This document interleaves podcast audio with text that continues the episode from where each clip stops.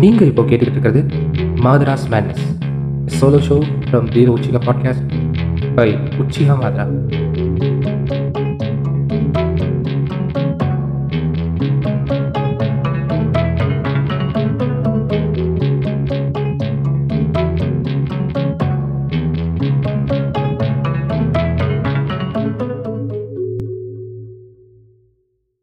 வணக்கம் வீர Uchiha podcast உறவுகளே. நான் உங்கள் உச்சிகா மதுரா. இது உங்கள் வீர உச்சிகா பாட்காஸ்ட் இது உங்களோட மாதராஸ் மேண்டஸ் ஸோ ரொம்ப நாளாக மாதராஸ் மேண்டஸில் எதுவுமே போடாமல் இருந்தேன். எந்த பேசுகிறதுன்றதே தோணலை. ஏதாவது பேசணும்னு தோணுது பட் ஆனால் அது ஏதாவது ஒருத்தருக்கணும் இல்லையா? சும்மா ஏதோ நம்ம இன்றைக்கி எபிசோடுக்கு இதையோ ஒன்று பேசி கடந்து போயிட்டோம் அப்படிங்கிற மாதிரி இல்லாமல்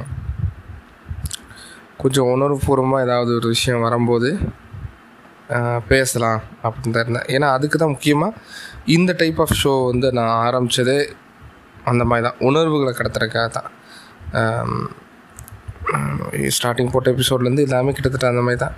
போன எபிசோடு மட்டும் கொஞ்சம் அந்த உணர்வை தான் வேறு விதமாக கொஞ்சம் எக்ஸ்ட்ராவா சில வேற ஒரு கோணத்தில் இம்புகிறேன் அப்படிங்கிற மாதிரி வந்து ஒரு அடிஷ்னல் லேயராக வந்து போட்டேன். அதுவே ஆனால் சில பேர்த்துக்கு கொஞ்சம் நீங்கள் ஒரு ஒரு லிமிட்டாக பண்ணால் பரவாயில்ல. ஓயாமையாக ஒருத்தன் குறுக்க குறுக்க வந்து பேசி அதை மைண்ட் வாய்ஸ்ன்றது அப்படிங்கிற மாதிரி ஆயிடுச்சு. பட் அது அந்த எபிசோடுக்கு தேவைங்கிற மாதிரி நான் எனக்கு தோணுச்சு. பட் அது கொஞ்சம் ஓவர் டோஸ் ஆனதுங்கிறது உண்மை தான் சொல்ல வந்த பாயிண்ட்டே நிறைய இடத்துல மறக்க வச்சிருச்சுங்கிறது எனக்கு கேட்கும்போது தெரிஞ்சுது. சரி பண்ணிட்டோம். அது எப்படி இருக்குன்னு பார்ப்போம். நமக்கு மட்டும் தான் அப்படி இருக்கா? எல்லாத்துக்கும் அப்படி இருக்காங்கிறத பார்க்கலான்னு பார்த்தோம். நிறைய பேர் அதை தான் சொன்னாங்க ஸோ அதுக்கு முன்னாடி இன்டர்வியூ ஒரு எபிசோடுமே கிட்டத்தட்ட உணர்வுகளை கடத்துறது தான். ஒரு சர்வைவரோட உணர்வுகள் எப்படி இருக்கும்? அதுவும் வந்து முக்கியமாக ஒரு ஆண் சர்வைவர் அப்படிங்கிற விஷயத்தை. ஏன்னா இங்கே வந்து பெரும் பெருசாக அதுக்கான ஒரு லைட்டே இருக்கிற மாதிரி தெரியல. அதுக்கான லைம் லைட் அதுக்கு அதுக்கு மேலே போதிய வெளிச்சம் இல்லை அப்படின்றேன். ஒரு பையனுக்கு இப்படி நடந்துச்சு அப்படின்னா அந்த பையனோட உணர்வு எப்படி இருக்கும்? அவன் எப்படி அதை சங்கடப்படுறான்? அது எப்படி அதை கடந்து வர்றதுக்கு அவனுக்கு எவ்வளோ கஷ்டம் இருக்குது அது எவ்வளோ பாதிக்குது அவனுங்கிறத வந்து பேசுகிறது வந்து இங்கே வந்து ரொம்ப ரொம்ப ரொம்ப குறைவான நாட்கள் தான். ஆனால் ஸ்டாட்டிஸ்டிக்காக எடுத்து பார்த்தா சின்ன குழந்தைங்களில் இந்த மாதிரியான சின்ன குழந்தைங்கள்லாம் ஐ மீன் பதினெட்டு வயதுக்கு கீழே இருக்கிற பல ஆண்கள் வந்து இந்த மாதிரியான பிரச்சனைகளுக்குள்ளே போகிறாங்க இந்த மாதிரி பாதிக்கப்படுறாங்க. அது பாதிக்கப்படுறதும் பெரும்பாலும் ஆண்களால் தான். பட் அஸ் அ சர்வைவர் அப்படிங்கிறபோது அது ஆண்களாக இருக்கக்கூடிய அந்த அந்த அந்த அந்த ஏற்றுக்கிறதே நிறைய பேத்துக்கு ரொம்ப கஷ்டமாக இருக்குது இங்கே பூமர்களாக இருக்கக்கூடிய அந்த எந்த ஜெனரேஷன் கிட்ஸ்ன்னு கூட சொல்ல தேவையில்லை. அது எந்த தான் இருந்தாலும் தான். அந்த இடத்துல நான் இருந்திருக்கலாமா? அந்த இடத்துல நான் இருந்தால் நல்லா இருந்திருக்குமே. இது வந்து ஒரு அப்படின்னு சொல்லி ஒரு அப்யூஸுக்கும் ஒரு கன்சென்ஷுவல் செக்ஸுக்கும் இருக்கிற வித்தியாசம் புரியாமல் ரொம்பவே பேசுகிறத நம்ம பார்த்துருக்கோம். இது கொஞ்ச நாளாக பெண்களுக்கும் இப்படி தான் பேசிக்கிட்டு இருந்தாங்க. ஆனால் பெண்களுக்கு நடக்கக்கூடிய அந்த அந்த பாலியல் சுரண்டலோட பெயினை வந்து நிறையா போர்ட்ரே பண்ண பண்ண இன்றைக்கி யாரும் அதை வந்து ஒரு ஜோக்காக ரேப்புங்கிறத இன்றைக்கி ஜோக்காக வந்து கடந்து போகிறது வந்து ரொம்ப குறைஞ்சிருக்குன்னு சொல்லலாம். ஸோ அதோட இன்னொரு பர்ஸ்பெக்டிவாக இதை வந்து இந்த சைடு ஒரு ஆண் சர்வைவர் வந்து என்ன மாதிரியான பிரச்சனைகளுக்கு உள்ளாக்கப்படுறார் எப்படி அதை கடந்து வராருங்கிறதெல்லாம் நம்ம பேசணும்னு நினச்சினா அந்த ஒரு ஷேட் அதில் கொடுத்துருந்தோம். இப்போது இன்னைக்கு வந்து நான் என்ன பேசலாம்னு நினச்சேன் அப்படின்னா இந்த ரொம்ப கன்சியூமரிசம் அப்படிங்கிற ஒரு இதுக்குள்ளே மாட்டிக்கிட்டோமோ அப்படிங்கிற மாதிரி தோணுது. முன்னாடி நிறைய தடவை தோணிருக்கு. ஒரு பொருளை வந்து நம்ம வாங்க வைக்கப்படுறோமோ இல்லை இப்படி தான் வாழணும் இப்படி இதெல்லாம் செஞ்சால் தான் இதெல்லாம் இருந்தால் தான் நீ மனுஷன். இதெல்லாம் இல்லை அப்படின்னா நீ மனுஷனே கிடையாது. நீ நல்ல ஒரு தகப்பன் கிடையாது நீ நல்ல ஒரு கணவன் கிடையாது. இதெல்லாம் செஞ்சு தந்தால் தான் அப்படிங்கிற மாதிரி வந்து ஒரு ஒரு ஒரு சர்க்கிள் உருவாயிருச்சோ ஒரு சோஷியல் ஸ்டிக்மா உருவாயிருச்சோ அப்படிங்கிறது நிறைய நாள் தோணும். அது உருவாயிருச்சுங்கிறது இன்னைக்கு இதுக்கப்புறமும் தோணலைன்னா தான் கஷ்டம் அப்படிங்கிற மாதிரி தான் இருக்குது ரொம்பவே வெளிப்படையாக தெரியுது. நம்ம நம்மளோட கன்சியூமிங் ஆஃப் திங்ஸ் ஒரு ஒரு பொருளை வந்து நம்ம அது எந்த அளவுக்கு யூஸ் பண்ணிக்கிறோம் கன்சியூம் பண்ணிக்கிறோம். கன்சியூமர் பாயிண்ட் ஆஃப் வியூ அப்படிங்கிறதுலேருந்து மாறி consumer are just herd of sheep அப்படிங்கிற மாதிரி தான். ஒரு ஆட்டு மந்தை மாதிரி. இந்த கன்சியூமரை சமாதானப்படுத்துறதும் இந்த கன்சியூமரை வந்து பிரெயின் வாஷ் பண்ணி தன்னோட இஷ்டத்துக்கு மாற்றிக்கிறதுக்கும் இன்றைக்கி வந்து முதலாளித்துவ சக்திகள் வந்து பழகிருச்சு அப்படிங்கிற மாதிரி தான் நான் பார்க்குறேன். என்னடா திடீர்னு முதலாளித்துவம் அப்படின்லாம் பேசுகிற ஏதாவது கம்யூனிசம் பேச போகிறீங்களா அப்படின்னா கம்யூனிசம் பேசுகிறதுல தப்பே இல்லை. கம்யூனிசமும் தப்பே கிடையாது. நான் நிறைய இடங்களில் கம்யூனிஸ்ட்டுகள் அடிச்சிருப்பேன். ஆனால் கம்யூனிசத்தை இன்றைக்கி அடித்ததில்லை கம்யூனிசம்ங்கிறது ஒரு நல்ல சிந்தனை. ஒரு தேவையான சிந்தனை. எல்லாத்திற்கும் எல்லாமும் கிடைக்கிறதுக்கான அடிப்படை சிந்தனையே அதுதான். இங்கே சுரண்டலை வந்து முத முத இதுதான் சுரண்டல். இப்படி பண்ணுறாங்க இது சுரண்டல். உன்னை சுரண்டிக்கிட்டு இருக்காங்கடான்னு சொரண வர வச்ச முதல் சிந்தனையே வந்து கம்யூனிஸ்ட சிந்தனை தான். அதோட அது வந்து ஒவ்வொரு நிலைகள்லையும் வளர்ந்து வளர்ந்து வளர்ந்து வளர்ந்து அது ஒரு இன்றைக்கி அது ஒரு ஃபார்மில் இருக்குது அதில் நிறையா டிஸ்அட்வான்டேஜஸ் இருக்குன்னு சொல்லுவாங்க. எந்த சிந்தனையில் இல்லை. எல்லா எல்லா விதமான கோட்பாடுகள்லையும் எல்லா விதமான தத்துவங்கள்லையும் முரண் அப்படிங்கிறது வரும். நெகட்டிவ்ஸ் அப்படிங்கிறது இருக்கும். பட் அது அதை தாண்டி அது என்ன கொடுக்குது? காம்ப்ரமைசேஷன் இல்லாத சமரசம் இல்லாத ஒரு சிந்தனைங்கிறது என்றைக்குமே இருக்காது. சமரசமே இல்லாமல் ஒரு விஷயத்தை செய்யவும் முடியாது. இப்போ சமரசம் இல்லாமல் இயக்க அரசியலில் இருந்த பெரியார் இருந்தார். அவரே அதுக்கப்புறம் அந்த சமரசமின்மையை வந்து அவர் விட முடியலைனாலும் அவருக்கு அடுத்த அண்ணா வந்து சின்ன சின்ன சமரசங்களோட திராவிட முன்னேற்ற கழகத்தை ஆரம்பித்தார் அது வந்து இன்னைக்கு திராவிட ஆட்சின்னு சொல்கிறாங்க இல்லையா? ஏகப்பட்ட விஷயங்களை கொடுத்துருக்குங்கிறத நம்ம பார்க்குறோம். சரி அப்படியே டாபிக் பொலிட்டிக்கலுக்குள்ளே போயிடக்கூடாதுன்னு நான் ரொம்பவே தவிர்க்கணும்னு நினைக்கிறேன். அதனால் இதெல்லாம் நம்ம நிறைய இடத்துல பேசவும் செஞ்சுருக்கோம். அதனால் உங்களுக்கு அது புரியும்னு நினைக்கிறேன். நம்ம அடுத்து பேச வேண்டிய விஷயம் இன்றைக்கி என்ன அப்படின்னா இந்த கன்சியூமரிசம் இன்றைக்கி பிக் பில்லியன் டேஸ் இன்னிலேருந்து ஆரம்பிக்கிறாங்கன்னு நினைக்கிறேன். எனக்கு தெரிஞ்சு பிக் பில்லியன் டேஸ் வந்து எட்டாம் தேதியிலேருந்தா நாலுலேருந்து நான் ஆரம்பிக்கிறான்னு நினைக்கிறேன். இதே நேரம் வந்து கிரேட் இந்தியன் ஃபெஸ்டிவலும் வருது. எம்ஐ வந்து தீபாவளி ஆஃபர் அப்படிங்கிற எம்ஐ வெப்சைட்டில் போட்டிருக்கான் கிட்டத்தட்ட எல்லா எல்லா வ- விற்பனைக்குரிய சந்தைகளும் திடீர்னு ஓப்பன் பண்ணி இன்றைக்கி நாங்கள் ஆஃபரில் தரோம் அப்படின்றான் இந்த பிக் பில்லியன் டேஸ்லாம் ஆரம்பித்த புதுசில் வந்து பார்த்தீங்கன்னா பென் ட்ரைவ் அஞ்சு ரூபாய்க்கு கொடுத்தான். யூஸ்ஃபுல்லான கேஜெட்ஸ் அப்போ ஆரம்பிக்கும் போது அப்படி தான் இருக்கும் ரொம்ப அடிப்படை தேவைகள்லாம் பூர்த்தி செய்கிற மாதிரி இருந்துச்சு. எங்கள் வீட்டுக்கெலாம் ஒரு ரைஸ் குக்கர் வாங்கியிருந்தோம். நூற்றி இருபது ரூபாய்க்கு என்னமோ கொடுத்தான். நூற்றி இருபது ரூபாய்க்கு ரைஸ் குக்கர்னால் இந்தது எலக்ட்ரிக்கல் ரைஸ் குக்கர் இல்லையா? அது அது பிக் பில்லிங் டேஸில் ஒரு சின்ன ரைஸ் குக்கர் சும்மா ஒருத்தர் ரெண்டு பேர் சாப்பிட்ணும் அப்படின்னா அதை வந்து யூஸ் பண்ணிக்கலாம். ஸோ அந்தளவுக்கு இருக்கக்கூடிய rice cooker electrical rice cooker வந்து கொடுத்தான். நூற்றி இருபது ரூபாய்க்கு வாங்கினேன். இந்த மாதிரி ஆஃபர் வந்து அப்போ அப்படி தான் ஆரம்பிச்சிது. அது பிக் பில்லிங் டேஸோட ஆரம்பம். அப்போலாம் ஒரு ரூபாய்க்கு பென்ட்ரைவ் போடுவானுங்க. ஒரு ரூபாய்க்கு பென்ட்ரைவ்னு சொல்லிட்டு பயங்கர ஒரு ஒரு ஹேர்டாக இருக்கும். இது வந்து இப்போது ஒரு ஒரு மார்க்கெட்டில் வந்து இது செய்கிறாங்கன்னு வச்சுக்கோங்களேன். ஒரு ஒரு ஒரு சூப்பர் மார்க்கெட்டில் இதை செய்கிறாங்க திடீர்னு ஒரு ரூபா நான் கூட பார்க்குறோம்ல பிரியாணி வந்து ஒரு ரூபாய்க்கு கொடுக்குறேன். இல்லைன்னா ஒரு ரூபாய்க்கு கொடுக்குறதுக்கு பதிலா அந்த அஞ்சு ரூபா காயின்க்கு கொடுத்தா இல்லை வந்து பழைய ரெண்டு ரூபா காயின் கொடுத்தா பிரியாணி பழைய ஒரு ரூபா காயின் கொடுத்தா வந்து பிரியாணி ஃப்ரீ இப்படிலாம் ஆஃபர் வந்து ஒரு ஒரு ஒரு ஓப்பன் ஸ்பேஸில் நடக்குது அப்படின்னா க்ரௌடுன்னு ஒன்று இருக்கும் அங்கே. அந்த க்ரௌடு வந்து நம்ம ப்ரீச் பண்ணி உள்ளே போகிறதுங்கிறது கஷ்டம். லைனில் ரொம்ப நேரம் நிற்கணும் ரொம்ப சிரமமாக இருக்கும். பட் ஆன்லைனில் வந்து அதை செய்யும்போது யாரும் போய் லைனில் நிற்கணும்னு அவசியம் இல்லை. ஒரு டேப் ஓப்பன் பண்ணி ரெடியாக வச்சுக்கிட்டே இருக்கணும். கொஞ்சம் கஷ்டம்தான். அதுவுமே அது கூட டேக்கிள் பண்ணிட முடியிற க்ரௌடு தான்.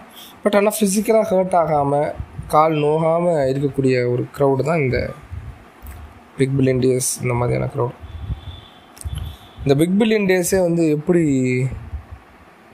இருக்குன்னா ரீசெண்டாக ஃப்ரெண்டு ஒருத்தர் ஃபோனை தொலைச்சிட்டார். ஃபோனை தொலைச்சோடனே அவருக்கு வந்து இப்போ இந்த பிக் பில்லியன் டேஸ் வர்றதுக்காக வெயிட் பண்ணிட்டு இருக்காரு. இன்னும் ஃபோன் வாங்கலைன்னு நினைக்கிறேன். ஃபோன் வாங்கியிருக்க மாட்டார் எப்படியும். ஸோ அவர் வெயிட் பண்ணுறது என்னென்னா பிக் பில்லியன் டேஸ் வரும் ஆஃபர் எதாவது வரும் அப்படின்ட்டு. நான் என் ஃபோனையுமே போன பிக் பில்லியன் டேல வாங்கினேன். கிட்டத்தட்ட இப்போ ஒரு வருஷம் ஆக போகுது ஒரு வருஷம் ஆக போகுதுனாலே பக்குன்னு இருக்குது இந்த ஃபோனை பார்க்குறக்கு ஏதாவது கோடு கீடு விழுமோ சிவப்பு கலர் பச்சை கலர்லலாம் கோடு போட்டு விட்றாங்க. கேட்டால் இது வந்து ஆம்புலட் ஃபெயிலியரு அப்படின்றாங்க. அதுவும் இது வந்து அந்த மெத்தடில் ஃபெயிலியர்ன்றாங்க இப்போ இதெல்லாம் பார்க்கும்போது அது உண்மையாகவே வந்து அதுவே ஃபெயில் ஆகுதா? இல்லை ஃபெயில் ஆக்கப்படுதா? அப்படிங்கிற மாதிரி கான்ஸ்பிரசி தியரிக்குள்ளெல்லாம் போக வேண்டியது இருக்குது திடீர்னு பாரிசால் அந்த மாதிரி பேசணும்னு நினைக்க வேண்டாம். பட் ஆனால் அது உண்மையாக கூட இருக்க நிறைய வாய்ப்புகள் இருக்குது ஒரு ஃபோனோட கன்சம்ஷன் வந்து கரெக்டாக ஒரு வருஷம் முடியும் போது அதோட வேலைகளை காட்டுது. இதுக்கு முன்னாடி இந்த ஃபோன் அப்படி தான் போக்கோ எக்ஸ் த்ரீ வச்சுருந்தேன் கரெக்டாக ஒன்றே கால் வருஷம். அதுக்கப்புறம் திடீர்னு ஒன்றுமே செய்யலை. அது திடீர்னு கொஞ்ச நாளாக ஃப்ரண்ட் கேமரா ஓப்பன் ஆகாமல் இருந்துச்சு. அப்புறம் சடனாக பார்த்தா மொத்தமாக மொத்தமாக காலி. அவ்வளோதான் அப்டேட் வந்தோடனே சரியாகும் ஓப்பன் பண்ணாங்க அந்த ஃப்ரண்ட் கேமரா இஷ்யூ அப்டேட் வந்து சரியாகலை. அதுக்கப்புறம் திடீர்னு பார்த்தா மொத்தமாக ஃபோன் ஆஃப் அதுக்கப்புறம் ஆனே ஆகலை. என்னன்னு கேட்டால் ஐசி போச்சு அவ்வளோதான் பதில் ரொம்ப ஈஸியாக இருக்கு அவங்ககிட்ட இந்த ஐசி போச்சுங்க அப்படின்ட்டாங்க சரி மா எதாவது பண்ணுங்க எதாவது மாற்றுங்க இதை மாற்றினா எவ்வளோ ஆகும் அப்படின்னா சார் அது three by fourth of the cost ஆகும். ஃபோ ஆமாம் ஒரு ஐசியை மாற்றுறோம் அப்படின்னா அப்படி தான் three by fourth of the காஸ்ட்னா அப்போ நான் பாஞ்சாயிரம் ரூபாய்க்கு வாங்கியிருக்கேன்னா பன்னெண்டாயிரரூவா ஆகும். கரெக்டாக சொல்கிறேன்னா கூட தெரியல. கிட்டத்தட்ட அந்த ரேஞ்ச் வந்துடும்ன்றாங்க அப்போ அவ்வளோ ரேட் ஆகுது அப்படின்னா நம்ம ஆப்வியஸாக என்ன பண்ணுவோம்? சரி இதை வந்து அதான் நம்ம யோசிக்காட்டி கூட அவங்களே சொல்லிடுவாங்க சார் நீங்கள் இதை வந்து சரி பண்ணி வாங்குறதுக்கு நீங்கள் ஏன் புது ஃபோன் வாங்கக்கூடாது? இந்த கேள்வி வந்து நிறைய நீங்கள் இந்த மாதிரி ஃபோன் டெட் ஆகி சர்வீஸ் சென்டர் போனீங்கன்னா சர்வீஸ் சென்டர்காரங்களே சொல்லுவாங்க. இந்த இன்னொரு ஸ்கேம் நம்ம பார்த்துருக்கோம். இப்போ கூட ஏ டு டியில் கூட பேசியிருந்தாங்க. இந்த பேட்ரி பேட்ரி வந்து ரிமூவபிள் பேட்ரி அப்படிங்கிறதுலாம் முன்னாடி இருந்துச்சு. இன்றைக்கெல்லாம் ரிமூவபிள் நான் ரிமூவபிள் வந்து ஃபுல்லாக அவனே கொண்டு வந்துட்டான். நான் ரிமூவபிள் வந்து முதல் நல்லா தான் தெரிஞ்சு பட் பேட்டரியை ரீப்ளேஸ் பண்ண முடியாது. பேட்டரி டவுன் ஆகுது. பேட்டரியை ரீப்ளேஸ் பண்ண முடியாதுன்னு ஃபோன் வாங்குற அளவுக்கு போனதுக்கு அப்புறம் தான் தெரியுது. நான் ரிமூவபிள் பேட்டரி இருந்தால் அது இடைஞ்சலாக இருக்கே அப்படின்ட்டு. சரி யாரை கேட்டு இந்த நான் ரிமூவபிள் பேட்டரி அவன் வச்சான்னு கேட்டால் கடைசியில் விசாரித்தா அவன் சொல்கிற ஸ்டேட்மெண்ட் என்ன வருதுன்னா மக்கள் தான் கேட்டாங்கன்றான் நம்ம அப்படி எங்கேயும் கேட்ட மாதிரியே தெரியல. ஏன்னா நம்மலாம் பட்டர்ஃப்ளை சார்ஜர்னு ஒன்று வச்சுருந்தோம் முன்னாடி. அந்த பேட்டரியை மட்டும் கழட்டி அதில் மாட்டி சார்ஜ் போடுவோம். நானும் பழைய ஃபோனில் டபுள் ஒன் டபுள் ஜீரோ வச்சுருக்கும் போது மூணு மூணு பேட்டரி வச்சுருப்பேன். டபுள் ஒன் டபுள் ஜீரோக்கெலாம் பேட்டரிங்கிறது பயங்கர ஈஸியாக கிடைக்கக்கூடிய விஷயம். இந்த பேட்டரி மூணு வச்சுருப்பேன். மூணு வாங்கி ஒன்று கூட சார்ஜ் போட்டு சேட் பண்ணிட்டு இருப்பேன். யார் கூட சேட் பண்ணுவேன் அப்படின்றத மட்டும் கேட்காதீங்க. அது உங்களுக்கு தெரியும். அப்படிலாம் இருந்த ஒரு சமயம். இன்றைக்கி வந்து நான் ரிமூவபிள் பேட்டரிங்கிறது வந்துருச்சு. பட் ஆனால் கூடிய சீக்கிரம் வந்து ரிமூவபிள் பேட்டரி கொண்டு வர சொல்லி யூரோப்பியன் யூனியன் வந்து ஆர்டர் கொடுத்துருக்காங்கிற மாதிரி சொல்கிறாங்க சக்ஸஸ்ஃபுல்லாக ஆப்பிளுக்கு வந்து இப்போது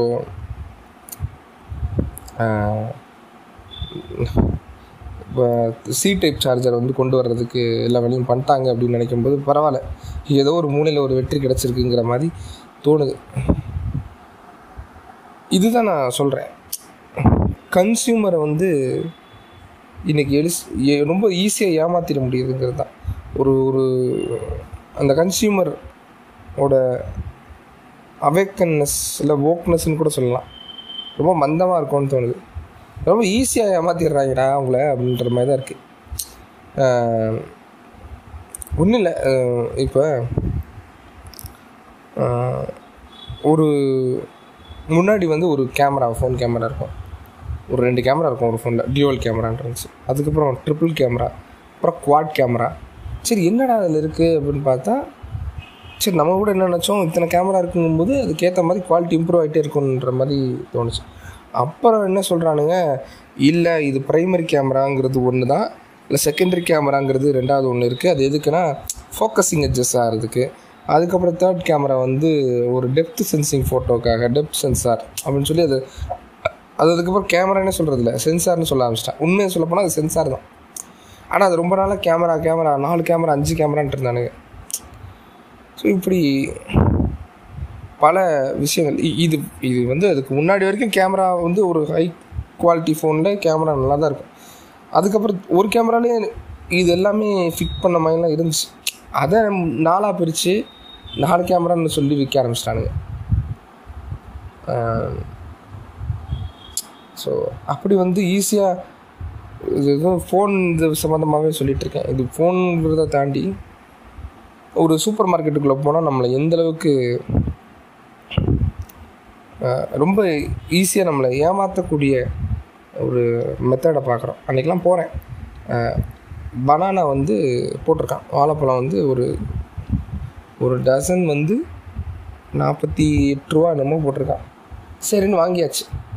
வாங்கி பில்லை போடுறதுக்கு போகிறேன் ஐம்பத்தெட்டு ரூபா பில்லை போடுறான். நான் யூஸ்வலாக பார்க்கவே மாட்டேன். இப்போ அதுதான் எனக்கு பயமாக இருக்குது இதுக்கு முன்னாடி எத்தனை தடவை இப்படி பண்ணான்னு தெரில ஏதோ எதர்ச்சியாக பார்த்துக்கிட்டு இருக்கேன். ஐம்பத்தெட்டுன்னு இருக்குது இப்போ நாற்பத்தெட்டுன்னு தானே போர்டில் போட்டிருக்கான் அப்படின்னு சொல்லிட்டு நான் போய் கேட்குறேன் சார் அது ஒன்றும் இல்லை அது காலையில் விற்ற ரேட்டு மத்தியானத்துக்கு மேலே ப்ரைஸ் அப்டேட் ஆகும். அப்படின்ட்டா. ரொம்ப அசால்ட்டாக சொல்லிட்டு போயிட்டாங்க. ப்ரைஸ் அப்டேட் ஆகுதுன்னா இங்கேயும் அப்டேட் பண்ணணும் இல்லையா? அது பண்ணவே இல்லை. அப்போது சரி அந்த இடத்துல நம்ம அதுக்கு மேலே என்ன கேட்க முடியும்?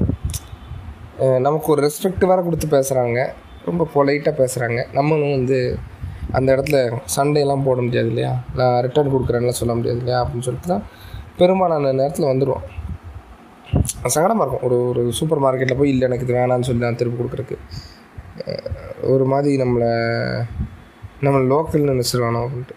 அவன் நினச்சா நினச்சிட்டு போகிறான் திருப்பி கொடுக்குறதுல என்ன இருக்குது பட் அப்போ தான் புரியுது. இந்த அந்த அந்த மாடர்னைசேஷன் நீங்கள் இதெல்லாம் கேட்கக்கூடாது. இதெல்லாம் கேட்காம இருக்கிறது? தான் உன்னோட உரிமையை நீ வந்து வெளியே சொல்லி கேட்கக்கூடாது. ஒரு தவறு நடந்தால் அதை வந்து வாயை மூடிக்கிட்டு இருக்கணும். அதை வந்து வெளியே பேசக்கூடாது. நியாயத்தை கேட்குறதுங்கிறது ஒரு லோக்கலான விஷயம். அப்படிங்கிறது ரொம்ப ரொம்ப நாளாக ஏதோ ஒரு மீடியம் வழியாக எந்த மீடியம் வழியான்னு தெரில ஆனால் ஏதோ ஒரு மீடியம் வழியாக நமக்கு பழக்கப்படுத்திக்கிட்டே இருக்காங்கன்னு நினைக்கிறேன். இதுதான் வந்து ரெஸ்பெக்ட்ஃபுல் மேனர் இதுதான் வந்து எட்டிக்வெட் அப்படிங்கிற மாதிரி நமக்கு பழக்கப்படுத்திகிட்டே இருக்காங்க. இதே வந்து ஒரு சாதாரண கடையில் போய் நம்ம செய்வோமானா செய்ய மாட்டோம். ஒரு ஒரு அண்ணாச்சி கடையில் போய் அண்ணாச்சி வந்து ஐம்பது ரூபாய்க்கு ஒரு பொருளை போடுறாரு எம்ஆர்பியை பார்த்தா நாற்பது ரூபா தான் இருக்குன்னா கேள்வி கேட்போம். ஆனால் சூப்பர் மார்க்கெட்டில் போய் இந்த கேள்வியை கேட்குறதுக்கு வந்து நமக்கு ஒரு தயக்கம் இருக்குது ஏன்னா அவன் வந்து ரொம்ப மற்ற பொருள்லாம் ரொம்ப ரேட் சீப்பாக வச்சுருப்பான். நீங்கள் சூப்பர் மார்க்கெட்டில் ஒரு ஒரு முக்கியமான ஒரு விஷயத்தை மறக்கிறீங்க. நான் முன்னாடி சொல்லியிருக்கேன்னு நினைக்கிறேன். பிராண்டடான ஐட்டம்ஸ் எம்ஆர்பி இதில் போட்டிருக்க விலை இருக்க போட்டிருக்க பொருட்களோட விலை வந்து கண்டிப்பாக எம்ஆர்பியோட கம்மியாக தான் வைப்பான் எம்ஆர்பியை விட கம்மியாக விற்கிறானே அப்போ இவனுக்கு எப்படி லாபம் கிடைக்கும் அப்படின்னா ஆப்வியஸாக அது பேசிக்காக எல்லாத்துக்கும் தெரிஞ்சது தான் அவனோட ப்ரொக்யூர்மெண்ட்டோட லெவல் அதிகமாக இருக்கும். ஒரு நூறு பொருள் ஒரு ஒரு ஒரு ஒரு பெப்சி ஒரு ஹா அரை லிட்டர் பெப்சி இருக்குது நாற்பது ரூபா எம்ஆர்பி அப்படின்னா முப்பத்தி எட்டு ரூபாய்க்கு ஏன் கொடுக்குறான் அப்படின்னா அவன் ஜென்ரலாக ஒருத்தர் ஒரு கடையில் ஒருத்தர் முப்பத்தஞ்சு ரூபாய்க்கு வாங்கியிருக்காரு. அஞ்சு ரூபா லாபம் வச்சு நாற்பது ரூபாய்க்கு கொடுக்குறாரு எம்ஆர்பிங்கிற ஃபுல் இதையும் யூஸ் பண்ணி நாற்பது ரூபாய்க்கு கொடுக்குறாரு அப்படின்னா அவர் வந்து ஒரு ஒரு கேஸ் வாங்கியிருப்பார். ஒரு கடைக்காரர் லோக்கல் கடைக்காரர். ஸோ அப்போ அவருக்கு வந்து ரேட்டு வந்து முப்பத்தஞ்சு ரூபானா அஞ்சு ரூபா லாபம். இவன் ஆனால் வந்து ஒரு கேஸ் வாங்க மாட்டான். ஏன்னா இவனோட கன்சியூமர்ஸோட லிஸ்ட்டு ஜாஸ்தி. அதிகமான ஆட்கள் வராங்கங்கிறது தான் இவனோட ஃபுட்ஃபால் ஜாஸ்தி. அப்போ இவனோட சேல்ஸ் அதிகமாக இருக்குங்கிற ஒரு இதில் வந்து என்ன பண்ணுறான் அப்படின்னா அதிகமான கேஸ் வாங்குறேன் நூறு கேஸ் வாங்குறான்னு வச்சுக்கோங்க முப்பது ரூபாய் கிடைக்கும். அப்போ பத்து ரூபா லாபத்தில் இப்போ அது எட்டு ரூபாய் ஆக்கிறான் அப்போ அண்ணாச்சி வந்து அஞ்சு ரூபா லாபம் எடுத்தாலும் இவன் வந்து எட்டு ரூபா லாபத்தை ஈஸியாக எடுத்துறான் அப்படி ஒருவேளை எட்டு ரூபா லாபம் எடுக்காட்டியுமே நம்பர் ஆஃப் குவான்டிட்டி அவரோட சேல்ஸோட குவான்டிட்டி அதிகமாக இருக்குங்கும்போது இவனுக்கு லாபம் கிடச்சிட்டு போகுது. ஸோ அது ஒரு பெரிய விஷயம் இல்லை. நாளைக்கு இவன் அதிகமாக சேல்ஸ் பண்ணி கொடுக்குறான் அப்படின்னா இவன்ட்டு தான் வந்து அந்த பொருளை விற்கவே வருவாங்க. இது ஒரு மார்க்கெட்டிங் ஸ்ட்ராட்டஜி தான். ஆனால் நீங்கள் மற்ற பொருள் எம்ஆர்பி இல்லாத பொருட்கள் அதெல்லாம் பார்த்தீங்க அப்படின்னா இவன்கிட்ட ரேட்டு வந்து அதிகமாக தான் இருக்கும். ஃபார் எக்ஸாம்பிள் இதெல்லாம் சொல்லலாம் அப்படின்னா இந்த மிளகா வத்தல் அப்புறம் புளி அப்புறம் துவரம்பருப்பு பாசிப்பருப்பு இதெல்லாம் வந்து பேசிக் இது நீங்கள் வாரம் வாரம் வாங்காமல் இல்லை மாதம் மாதம் வாங்காமலாம் இருக்க முடியாது. இதோட விலையில வைப்பான் ரேட்டை நான் பார்க்குறேன். மிளகா வந்து நான் யூஸ்வலாக வாங்குற ஒரு அண்ணாச்சி கடையில் நான் ஜென்ரலாக எப்பயும் வாங்குற கடையில் போய் வாங்குறேன். கிலோ வந்து நூற்றி நாற்பது ரூபாங்கிற மாதிரி ஒரு ரேட்டு எனக்கு நல்லா ஞாபகம் இருக்குது ஏன்னா அப்போ வந்து வீட்டில் வந்து ஒரு ம மசாலா பொடி அரைக்க போகிறேன்னு வீட்டில் சொன்னதுனால நான் வரமல்லி வந்து வாங்கி கொடுக்குறேன். ஐ மீன் வத்தல் இதெல்லாம் வாங்கி கொடுக்குறேன். அப்போ அந்த ரேட்டு வந்து ஒரு ஒரு கிலோ கிட்ட வாங்கி வச்சுருக்கோம். இது அப்படியே நான் ரெண்டு நாள் கழித்து இந்த மற்ற ஷாப்பிங்காக வந்து அப்படியே ஒரு அவசர தேவைக்காக இதை வாங்கினோம். திருப்பி ஷாப்பிங்க்கு போனேன்.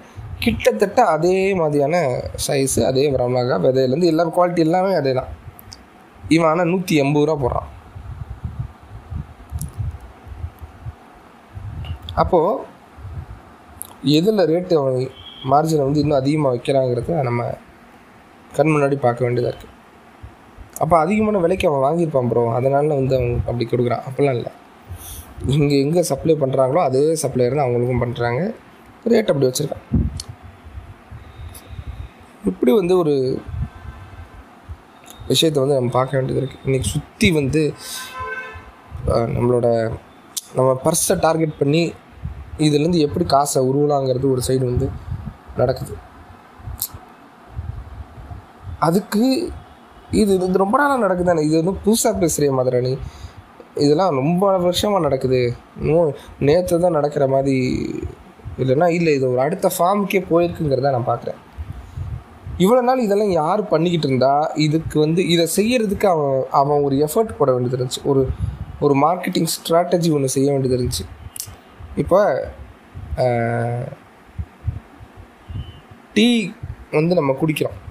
இன்றைக்கி வந்து அது ஒரு மார்னிங் ஹேபிட்டாக நிறைய பேத்துக்கு இருக்குது நானுமே குடிப்பேன். நிறைய டீ குடிப்பேன். சான்ஸ் கிடைச்சா மூணு நாள் டீ போகும் அதெல்லாம் கொஞ்சம் கொஞ்சம் குறைச்சிட்டேன். பட் டீ ரொம்ப பிடிக்கும். குடிக்கிறதுக்கு. அதுவும் ஃப்ளேவர் ஃப்ளேவராக குடிக்கிறதுனா ரொம்ப பிடிக்கும். எங்கேயாவது ஹில் ஸ்டேஷன் போனோன்னா அங்கே வந்து டிஃப்ரெண்ட் டிஃப்ரெண்ட் ஃப்ளேவர்ஸ் வாங்கி வச்சு இந்த டீயை வந்து நல்லா ஸ்ட்ராங்காக அப்படி போட்டு குடிக்கிறதுங்கிறது ரொம்ப பிடிக்கும். இது என்ன ஆகுது அப்படின்னா இது எப்படி பழக்கம் அதை கொண்டு வந்தாங்க அப்படின்னா டீ எஸ்டேட்லாம் இங்கே ஆரம்பித்த புதுசில் வந்து இதை வந்து கன்சம்ஷன் வந்து இங்கே இருக்குள்ள இருக்கிற ஆட்களுக்கு நிறைய பேர் குடிக்கணுங்கிறதுக்காக ஃப்ரீயாக கொடுத்தாங்களாம். சும்மா குடிச்சு பாருங்க. அப்படின்னு நம்ம ஆளுங்கெல்லாம் பெரிய பெரிய சிம்பிளை வந்து குடிச்சுதான் பழக்கம். ஸோ ஒரு கிண்ணம் நிறையாலாம் குடிச்சு குடிச்சிருக்காங்க. அப்போ அது அப்படி நாளடைவில் அது குடிச்சு குடிச்சு இது பண்ணிடணுன்னே நல்லா இருக்கு. இது வந்து குடிக்க நல்லாயிருக்கு ஒரு மாதிரி ஒரு எனர்ஜெட்டிக்காக இருக்குங்கிற மாதிரி ஒரு ஃபீல் வந்து வந்தோடனே இன்றைக்கி அது ரெகுலர் கன்சம்ஷன் ஆயிடுச்சு. இப்படி ஒரு பொருளை வந்து பழக்கப்படுத்துறதுக்கு அதை ஃப்ரீயாக கொடுக்கறதோ ஏதோ ஒரு மாதிரியான வேலைகளை வந்து செய்ய வேண்டியதாக இருந்துச்சு ரொம்ப நாளாக இன்றைக்கி அது வந்து அப்படியே மாற்றம் இடையில வந்து அட்வர்டைஸ்மெண்ட்லாம் போடுவேன் இப்போ மைலோ எனக்கு தெரிஞ்சு எல்லாத்தோட ஸ்கூலுக்கும் வந்திருப்பான். இன்றைக்கெல்லாம் வர்றானான்னு தெரில நாங்கள் வந்து ஒரு இப்போ எனக்கு தெரிஞ்சு இப்போ ஒரு இருபத்தஞ்சிலேருந்து முப்பத்தஞ்சு வயசுக்குள்ள இருக்க ஆள் யார்கிட்ட கேட்டாலும் அவங்க ஸ்கூலில் இந்த மைலோ வண்டி கண்டிப்பாக வரும். மைலோவும் பூஸ்ட்டும் ரெண்டுமே வந்திருக்கும்னு நினைக்கிறேன். நான் படிச்சப்போ ரெண்டுமே வந்துச்சு. அவனோட ஸ்ட்ராட்டஜி என்னென்னா ஸ்கூலுக்கு வந்து அதை கொடுக்க கொடுத்து குழந்தைங்களை குடிக்க வைப்பான். அது சாக்லேட்டி ஃபேவரில் இருக்குங்கிறதுனாலயே குழந்தைங்க வந்து அதிகமாக அதை குடிப்பாங்க. அதை வந்து அதுக்கப்புறம் வீட்டில் போய் நல்லா நல்லா அடம் முடிச்சிருக்கேன் எனக்கு மைலோ வாங்கி கொடுங்க. எனக்கு மைலோ தான் வேணும் அப்படின்னு. மைலோ கூட வந்து ஒரு காம்படிஷனாக இருக்கிறதுக்கு பூஸ்ட் எடுத்து வந்துச்சு. பூஸ்ட்டும் அதே மாதிரி என்ன பண்ணான்னா அவன் வந்து டென்னிஸ் பால் மாதிரி ஒன்று கொடுப்பான். பூஸ்ட் பால் இருக்கும். அது பேரே வந்து வந்து டென்னிஸ் பால்ங்கிறதோட பூஸ்ட் பால் நல்லா அந்த க்ரீன் கலரில் புசு புசுன்னு இப்போ டென்னிஸ் பால் தான் அது. அது இருக்கும். அதை வச்சு கிரிக்கெட் விளாட்லான்ட்டு சச்சின் தான் அதுக்கு பிராண்ட் அம்பாசிடர் வருவார். Boost is the secret of my energy இந்த மாதிரி சச்சினுக்குலாம் எவ்வளோ காசு தர வேண்டியது இருக்கும் யோசிச்சு பாருங்க. அதே மாதிரி ஒவ்வொரு ஸ்கூலுக்காக போய் ஃப்ரீயாக அதை கொடுக்கணுன்னாலும் எவ்வளோ எக்ஸ்பெண்டிச்சர் அவனுக்கு இருக்குங்கிறத நம்ம யோசிக்கிறோம். இன்றைக்கி அப்படி இருந்த ஸ்டேஜ்லாம் போய் இன்றைக்கி மக்களே அதாவது கன்சியூமர்ஸே அதை வந்து ரீஅட்வர்டைஸ் பண்ணுற ஒரு ஸ்டேஜுக்கு வந்து போயிடுச்சு இப்போ யூடியூப்பு இதெல்லாம் வந்ததுக்கப்புறம் அது இனிஷியல் ஸ்டேஜில் வேறு மாதிரி இருந்துச்சு. யூடியூப்லாம் ஒரு என்டர்டெயின்மெண்ட்டோட இடமா இருந்துச்சு. இன்றைக்கி யூடியூபுங்கிறது ஒரு அட்வர்டைஸ்மெண்ட்டோட இடமா இருக்குது அவன் ஒரு ஒரு ஒரு கான்செப்ட் ஒரு ஒரு ஒரு ப்ளே போகுது ஒரு வந்து ஒரு வீடியோ போகுது. இப்போ டெம்பிள் மங்கியஸில் ஒரு வீடியோ போகுது. இடையில வந்து யூடியூப்காரன் ஒரு அட்வர்டைஸ்மெண்ட் போடுறான் அப்படிங்கிறதெல்லாம் தாண்டி இன்றைக்கி வந்து அந்த கண்டென்ட் டெலிவர் பண்ணுறவங்களே ஒரு அட்வர்டைஸ்மெண்ட்டை தான் சொல்கிறாங்கிற மாதிரி ஆயிடுச்சு. Vlog.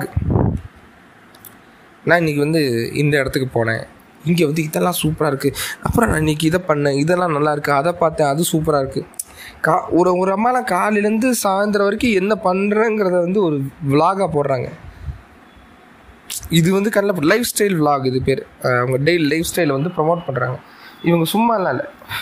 இவங்க இந்த லைஃப் ஸ்டைல் ப்ரொமோஷன் இருக்கு இல்லையா இது வந்து இதுக்குள்ளே வந்து அவங்க சொல்கிற லைஃப் ஸ்டைல் தான் அவங்க வாழ்கிறாங்களாங்கிறது நிறைய பேருக்கு தெரியாது. ஏன்னா நான் பார்க்குறேன் ஒரு மாதிரிலாம் தினம் ஒவ்வொரு மாதிரியான லைஃப் ஸ்டைலாக இருக்குது இன்றைக்கி நாங்கள் அப்படியே அங்கே போனோம் அங்கே போய் சாப்பிட்டோம் இங்கே போய் சாப்பிட்டோம் இந்த ஹோட்டல் போனோம் இந்த இடத்துல போய் இந்த ட்ரெஸ் எடுத்தோம் இங்கெல்லாம் ரேட் நல்லா இருக்குது டீசெண்டாக சூப்பராக இருக்குது அப்புறம் வந்து நைட் அந்த பஃபேட் சிஸ்டம் ஒரு ரெஸ்டாரண்ட்டில் இருக்குது அங்கே நல்லா சாப்பிட்டோம். அப்புறம் இந்த தேட்டர் போனோம். தேட்டர் கூட அது கூட கம்மி தான் இந்த இடத்துக்கு போய் இந்த இந்த ஜூ போனோம் இந்த பார்க்குக்கு போனோம். இந்த ஊருக்கு போய் நாங்கள் போகும்போது இந்த ஹோட்டலில் தங்கினோம். இது வந்து ஒரு ஒரு மிகப்பெரிய ஒரு அட்வர்டைஸ்மெண்ட் சைக்கிளாக அது மாறிட்டுருக்கு. ஒரு கன்சியூமரே வந்து அட்வர்டைசஸாக மாறுற ஒரு விஷயம். இப்போ ஃபுட் பிளாகர்ஸ் இருக்காங்க. இன்றைக்கி வந்து நிறைய ஃபுட் பிளாகர்ஸ் வந்தாச்சு. அப்போது அவனோட கண்டென்ட் ரீச் ஆகணுங்கிறதுக்காக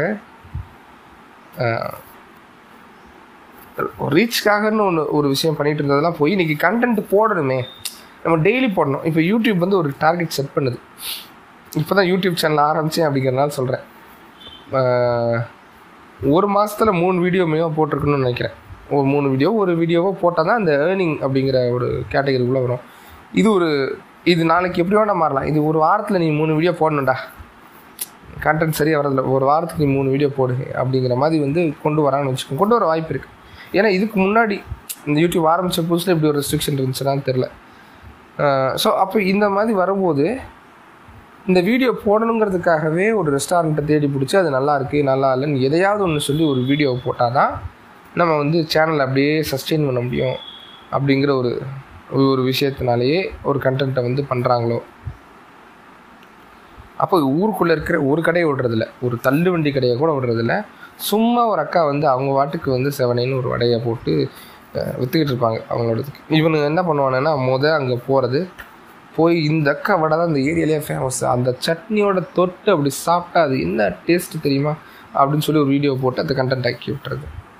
இப்போ அந்த அக்காவுக்கு மேலே ஒரு ஒரு ப்ரெஷர் வர ஆரம்பிக்குது. ஏன்னா இந்த டேஸ்ட்டை பார்த்துட்டு இந்த வீடியோவை பார்த்துட்டு இதை ஃபாலோ பண்ணி நிறைய பேர் வர வேண்டியது இருக்கும். அது வரும்போது சில பேத்துக்கு அது பிடிக்கும் சில பேத்துக்கு அது பிடிக்காது. ஏன்னா இது இது ஒரு சப்ஜெக்டிவான விஷயம் தானே? இப்போ கார சட்னி வந்து எனக்கு எங்கள் வீட்டில் வந்து எனக்கு ரொம்ப பிடிக்கும். எங்கள் வீட்டுக்கார அம்மாவுக்கு பிடிக்காது. பஜ்ஜியில் வந்து தேங்காய் சட்னி ஊற்றி சாப்பிட்டா எனக்கு பிடிக்கும். எங்கள் வீட்டுக்கார அம்மாவுக்கு பிடிக்காது. இப்படி ஒவ்வொரு இதுவும் ஒருத்தருக்கு பிடிக்கும் ஒவ்வொரு ஒருத்தருக்கு பிடிக்காது இல்லையா? இது என்ன ஆகும் அப்படின்னா இதில் போகிற இன்னொரு வீடியோ விளாகர் வந்து அதே இடத்துக்கு போகிறான் போய் சாப்பிட்றான் நல்லா இல்லைன்னு போடுறான். இது யாராவது இவங்ககிட்ட முன்னாடி கேட்டாங்களா? நீயே ஒரு ரிவ்யூ சொல்கிற நல்லா இருக்குன்னு ஒரு விதத்தை சொல்கிறான் அடுத்து நல்லா இல்லைன்னு சொல்கிறான் இது வந்து அவங்களோட வாழ்வாதாரத்தையும் நாளைக்கு பாதிக்கிற அளவுக்கு போகுது. அதுக்காக நல்ல பஜ்ஜி போடாமல் கெட்ட பஜ்ஜி போட்டனால அவங்க வாழ்வாதாரம் போச்சு. நல்ல பஜ்ஜி போட்டால் ஏன் வந்து வாழ்வாதாரம் போக போகிறது அப்படின்ற மாதிரிலாம் நான் அந்த இதுக்குள்ளேயே போகல இது ஒரு ஹைப்புன்னு தான் சொல்கிறேன் அது ஒரு சாதாரண பஜ்ஜி கடை அவ்வளோதான் அந்த சைடு போகிறியா ஈவினிங் தான் சாப்பிடணும்னு தோணுதான் சாப்பிடு. அது ஆயில் அதிகமாக இருக்க தான் செய்யும். ஆயிலில் ரீயூஸ் பண்ண தான் செய்வாங்க. பழைய எண்ணெயாக கூட இருக்கலாம். உன் ஹெல்த் கான்ஷியஸ் தான். நீ வந்து சாப்பிடணும்னு நினச்சா சாப்பிடு. என்னைக்காவது சாப்பிட்றதுனால பிரச்சனை வருமானா வராது. டெய்லி சாப்பிட்டா பிரச்சனை வரதான் செய்யும். அது எந்த ஆயிலில் செஞ்சாலும். அப்போ ரோட்டு கடையில் சாப்பிடணும் முடிவு பண்ணிட்டேன்னா சாப்பிடு. அது உனக்கு அஃபோர்டபுளாக இருந்தால் ஓகே தான். சாப்பிட்லாம்.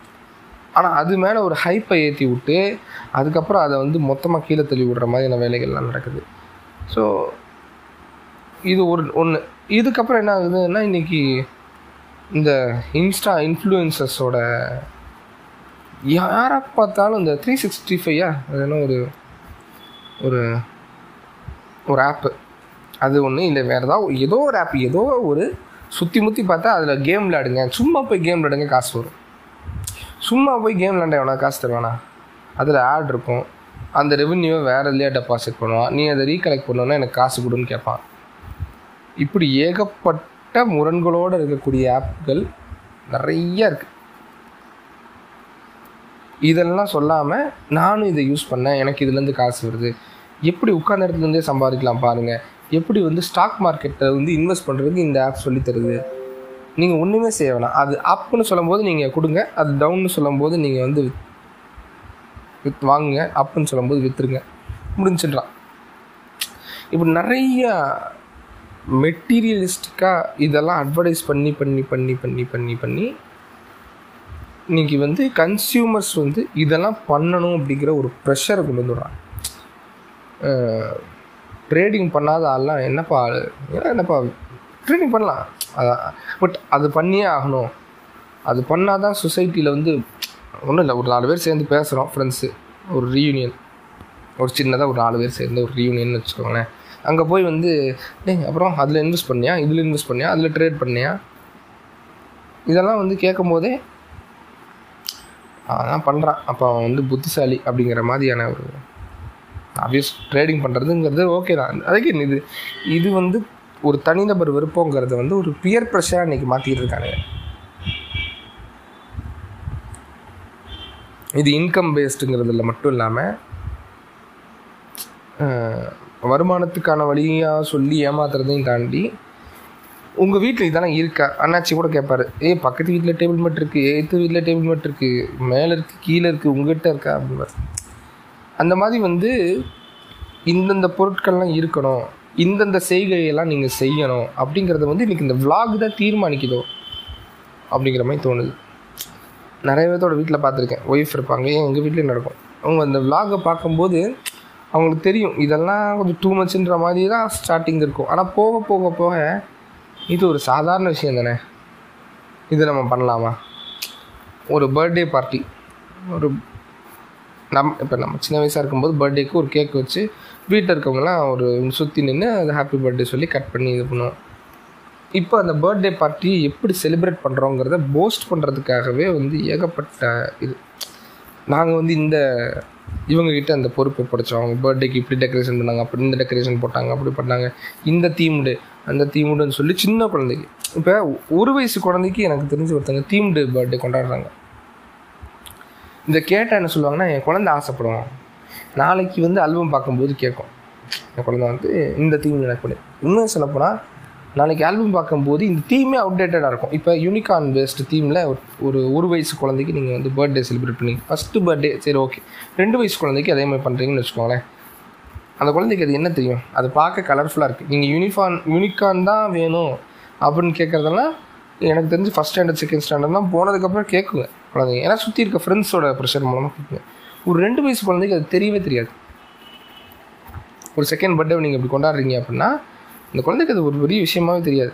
என்ன சொல்லி அதை வந்து இது பண்ணுறாங்கன்னா நாளைக்கு நாங்கள் ஆல்பம் பார்க்கும்போது இது வந்து சூப்பராக இருக்கும். என் குழந்தை வந்து ஆஹா நம்ம இப்படிலாம் செலிப்ரேட் பண்ணியிருக்கோமாங்கிற மாதிரி கேட்கும்.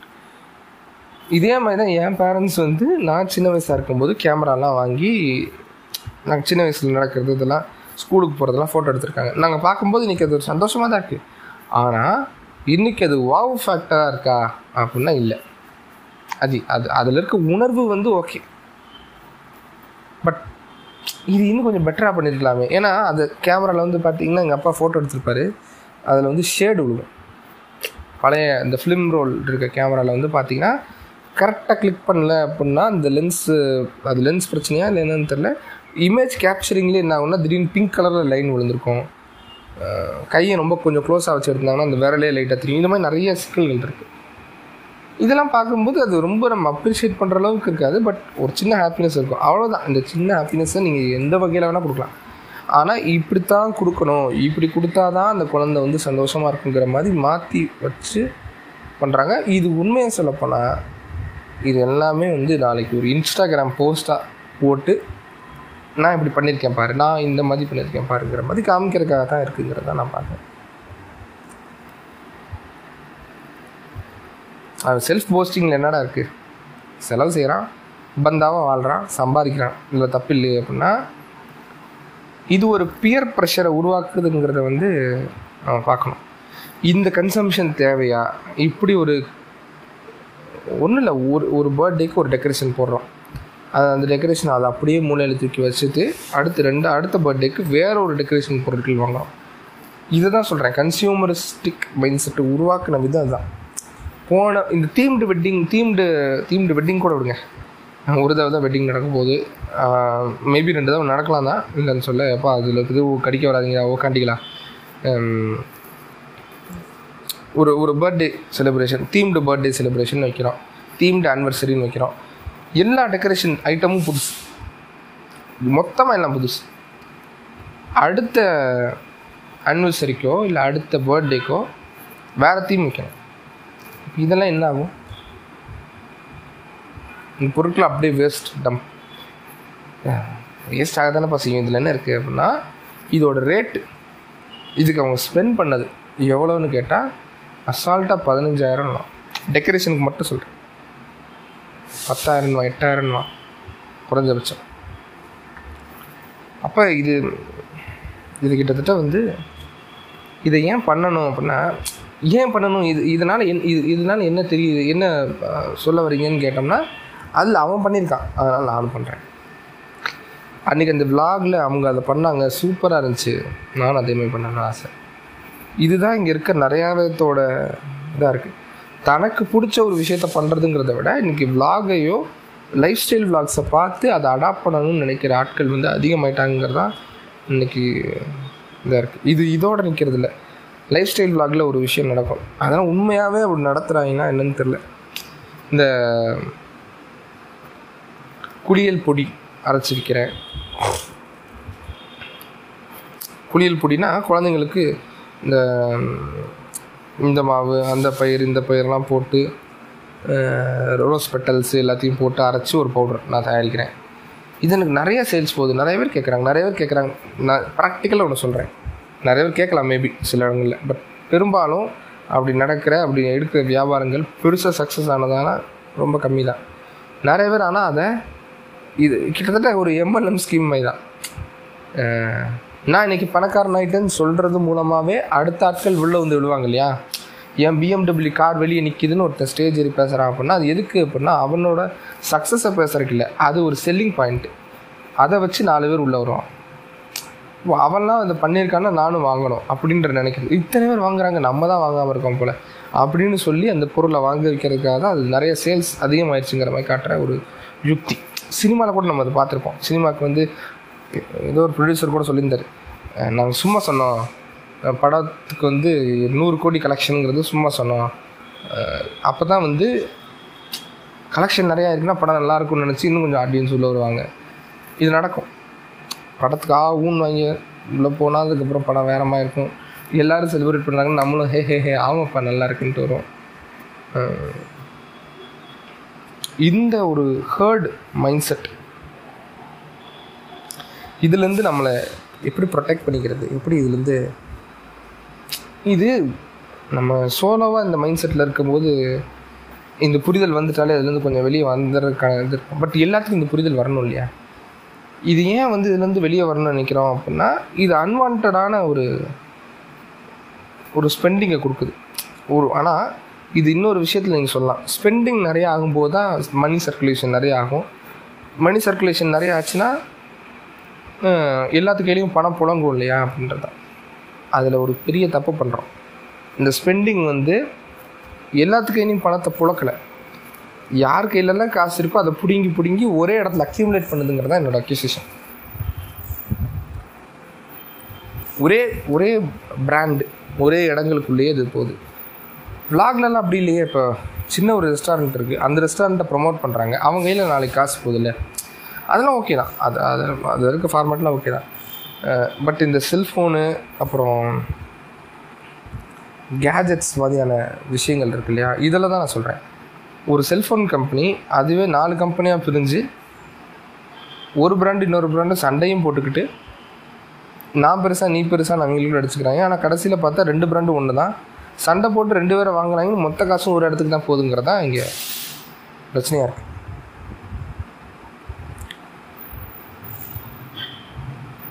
இந்த கார்ப்பரேட் சதி இளவு நாட்டியின் வேலைன்னுலாம் நான் பேசுகிறேன் கன்சியூமர் அவேர்னஸ்ங்கிறது கொஞ்சம் ரொம்ப ரொம்ப இன்றைக்கி மந்தமாயிருச்சோ அப்படிங்கிற மாதிரி ஒரு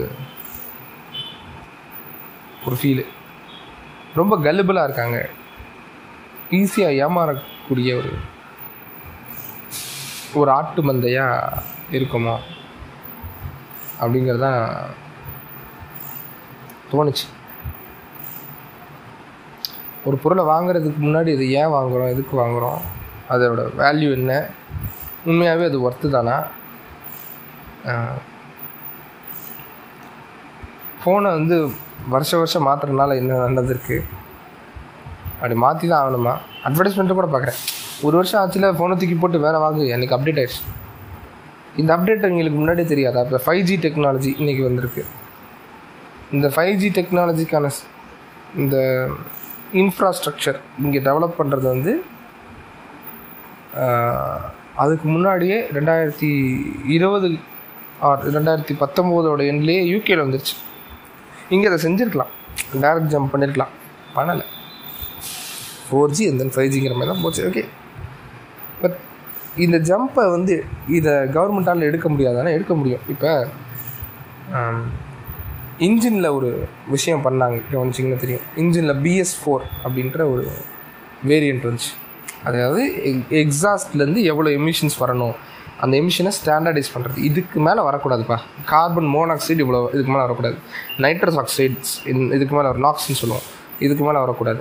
இந்த மாதிரி ஒவ்வொரு ஹசார்டியஸ் அதாவது மோசமான எமிஷன்லாம் இவ்வளோ தான் வரணும். இவ்வளோ கம்மியாக தான் இருக்கணும். இவ்வளோ பார்ட்டிக்கல் தான் பார்ட்டிக்கல் பார்ட்டிகுலேட் மேட்டர் தான் இருக்கணும்.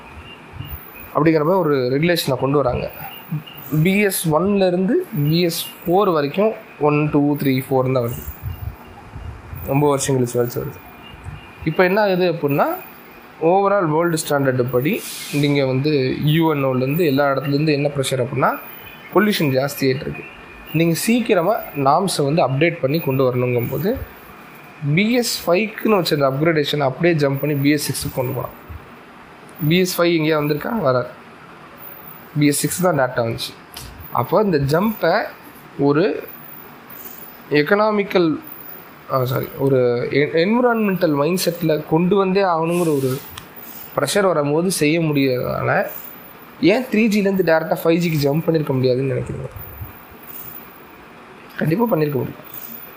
இந்த இன்டர்மீடியேட் இது எக்ஸாக்டாக நான் இந்த இதுக்கு சொல்ல மேபி அது ஏன்னா I don't know the technical stuff four ஜிலேருந்து வந்து த்ரீ ஜிலேருந்து ஃபோர் ஜிக்கு மாறுறதுல ஏதாவது சிக்கல் இருக்கலாம் மேபி ஐ மீன் த்ரீ ஜிலேருந்து ஃபைவ் ஜியில் மாறுறதுக்கு அதுக்கான கேப் பெருசாக இருக்கலாம்.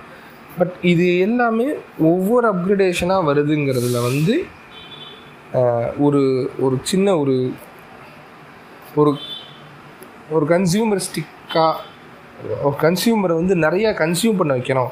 அவன்கிட்ட இருக்க காசை திருப்பி திருப்பி பிடுங்கணும். வருஷ வருஷன்ற அவன்கிட்ட வந்து காசை நான் வாங்கணுங்கிற ஒரு மைண்ட் செட் இருக்குங்கிறது என்னோட ஒரு ஒப்பீனியன்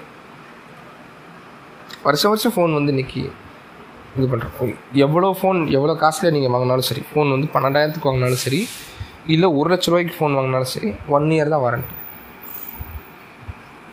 ஒன் இயர்க்கு அப்புறம் தான் அந்த ஃபோனில் எல்லா பிரச்சனையும் ஸ்டார்ட் ஸ்டார்ட் ஆகுது. ஒரு த்ரீ இயர்ஸ் வச்சுக்கலாமே. அதை எல்லோரும் சேர்ந்து மாற்றலாமே இப்போ மாற்றுறதுக்கெலாம் மாற்ற சொல்லி யூரோப்பியன் யூனியன்லலாம் எனக்கு தெரிஞ்சு போட்டிருக்காங்க. இது யூரோப்பியன் யூனியனுக்கு மட்டும் பண்ணுறானுங்களா எப்போ கொண்டு வரானுங்க? இதுக்கப்புறம் எல்லா ஃபோனும் த்ரீ இயர்ஸ் வாரண்டியாக வருமா? தெரியல. பட் நான் பார்க்குறது என்னென்னா என்னோடய லேப்டாப் இருக்குது இந்த லேப்டாப் வந்து நான் ஆறு வருஷம் வச்சுருக்கேன். இதோட வாரண்ட்டி முடிஞ்சுமே நிறைய நாள் இருக்குது ஒன்றும் ஆனதில்லை. ஆனால் ரீசெண்டாக வாங்கின மூணு ஃபோன்ஸ் மட்டும் கரெக்டாக அந்த ஒரு வருஷம் வாரண்ட்டி முடியும் போது காலி. அப்போ அடுத்த ஃபோன் நான் வாங்குற மாதிரி வருது. ஸோ இந்த மாதிரி வந்து ஏகப்பட்ட விஷயங்களில் இந்த ஒரு பேர்டன் வந்து கொடுக்கப்படுதோ அப்படிங்கிறத நான் பார்க்குறேன். ஸோ கொஞ்சம் நம்ம அவேராக இருக்கணும். அப்படிங்கிற மாதிரி தோணுது. செல்ஃப் அவேர்னஸ்னு கூட சொல்லலாம். ஒரு பொருளை வாங்குறதுக்கு முன்னாடி அதுக்கான காசை ஸ்பெண்ட் பண்ணுறதுக்கு முன்னாடி அதை வந்து ஏன் வாங்குகிறோங்கிறத திங்க் பண்ணி வாங்கணும்.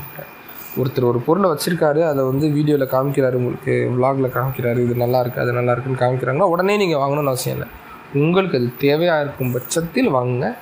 இல்லைனா வாங்காதீங்கன்னு தான் சொல்லுவேன் என்னடா மாதிரா திடீர்னு ரொம்ப ஏதோ எக்கனாமிஸ்ட் மாதிரி பேசுகிறேன் அப்படின்னா இல்லை கேட்டாலே தெரியும் ரொம்ப ஒரு லேமன் டேர்மில் தான் நான் பேசியிருப்பேன்.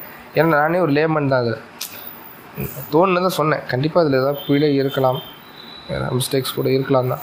பட் ஹானஸ்ட்டாக ஒரு எனக்கு இதில் என்ன தோணுதோ என் மனசில் என்ன பட்டுச்சோ இதெல்லாம் இருக்குது இதெல்லாம் இப்படி பிரச்சனையாக இருக்குது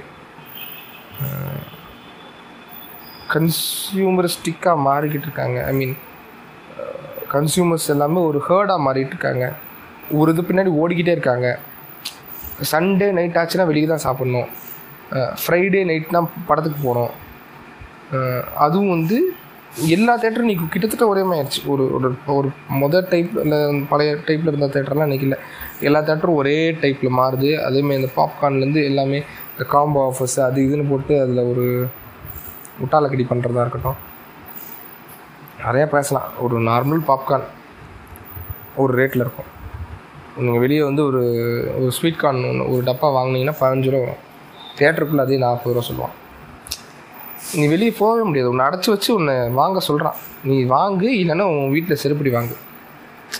நீ இதை வாங்கி தான் ஆகணும். நான் அதை அப்படி தான் விற்பேன். நீ என்ன பண்ணிட முடியும்? நீ உள்ளேருந்து ஸ்நாக்ஸ் கொண்டு வரணும்னு நினச்சின்னா அதுக்கு ஒருத்தர் வீடியோவே போடுற அளவுக்கு இருக்குது ஒரு பையன் போட்டுட்ருக்கான் எப்படி வந்து sneaking in to the theatre with my snacks அவனுக்கு தெரியாமல் எப்படி நான் ஸ்நாக்ஸை உள்ளே கொண்டு போகிறேன் அப்படிங்கிறத வந்து இன்றைக்கி ஒரு சாதனையாக செய்கிற அளவுக்கு இருக்குது நம்ம காசை கட்டி நம்ம ஒரு இடத்துக்குள்ளே போகிறோம் அங்கே வந்து சாப்பிட்ற பொருளுக்கு வந்து அவன் என்ன சொல்ல என்ன காரணம் சொல்கிறான் க்ளீன்லினஸ்க்காக இதை பண்ணுறோன்னு அதான் அவனோட காரணம்.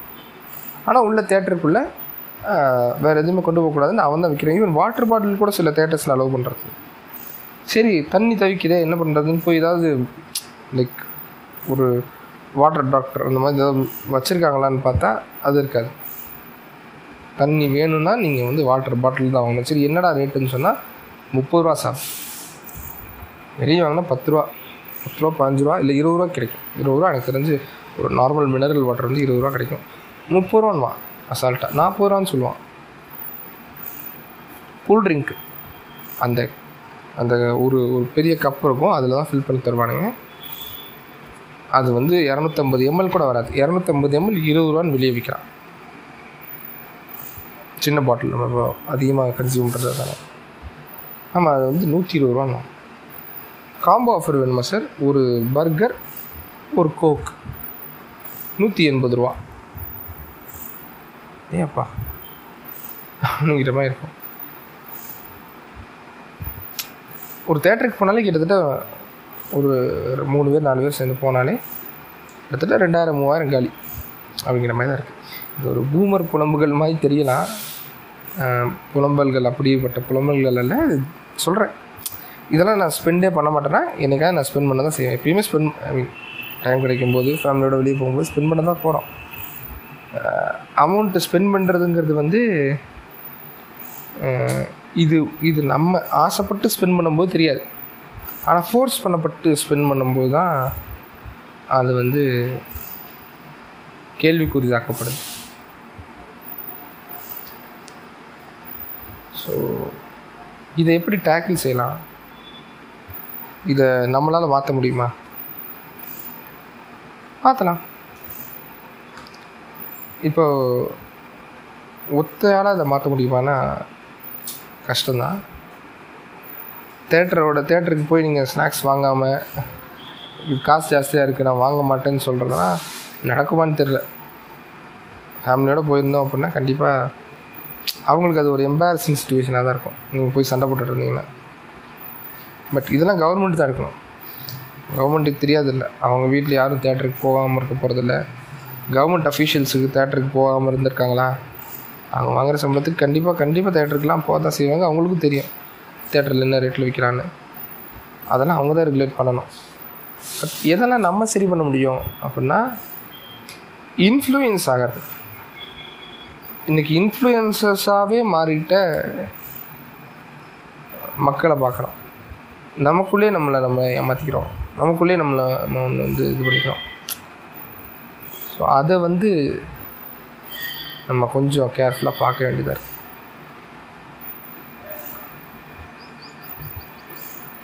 ஓ அதுதான் பேசணும்னு நினச்சேன். ம். சரி தொடர்ந்து எபிசோடுகளை கேளுங்க. ஆர்ஆர்ஆர் எபிசோட்ஸ் தான் கொஞ்சம் நாளைக்கு வரும். ஏன்னா வேறு ஒரு எபிசோட் பிளானிங்கில் இருக்குது அது ரெக்கார்ட் பண்ணுறது கொஞ்சம் கஷ்டமான காரியம். கொஞ்சம் time கன்சியூமிங்கான episode but it will be worth wait அப்படிங்கிற மாதிரி தான் இருக்கும். ஸோ அதையும் சொல்லிவிட்டு இந்த எபிசோடை இது வரைக்கும் கேட்டிருக்கீங்க அப்படின்னா ரொம்ப நன்றி அப்படின்னு சொல்லிட்டு ஐம்பது நிமிஷத்துக்கிட்ட பேசிட்டேன் இந்த விஷயத்தையே. இன்னுமே நிறைய பேசணும்னு தான் நினைக்கிறேன். போதும். கொஞ்சம் கொஞ்சமாக அதை பற்றி பேசுவோம். வேற என்ன? நன்றி வணக்கம்.